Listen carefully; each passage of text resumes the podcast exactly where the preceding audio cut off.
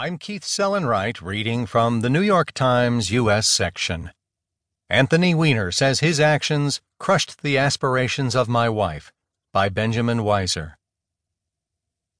Lawyers for Anthony D. Weiner, the former Democratic congressman whose lewd text exchanges with a teenage girl led to his prosecution and embroiled him in an FBI investigation of Hillary Clinton before the presidential election, asked a judge Wednesday night to spare him a prison sentence.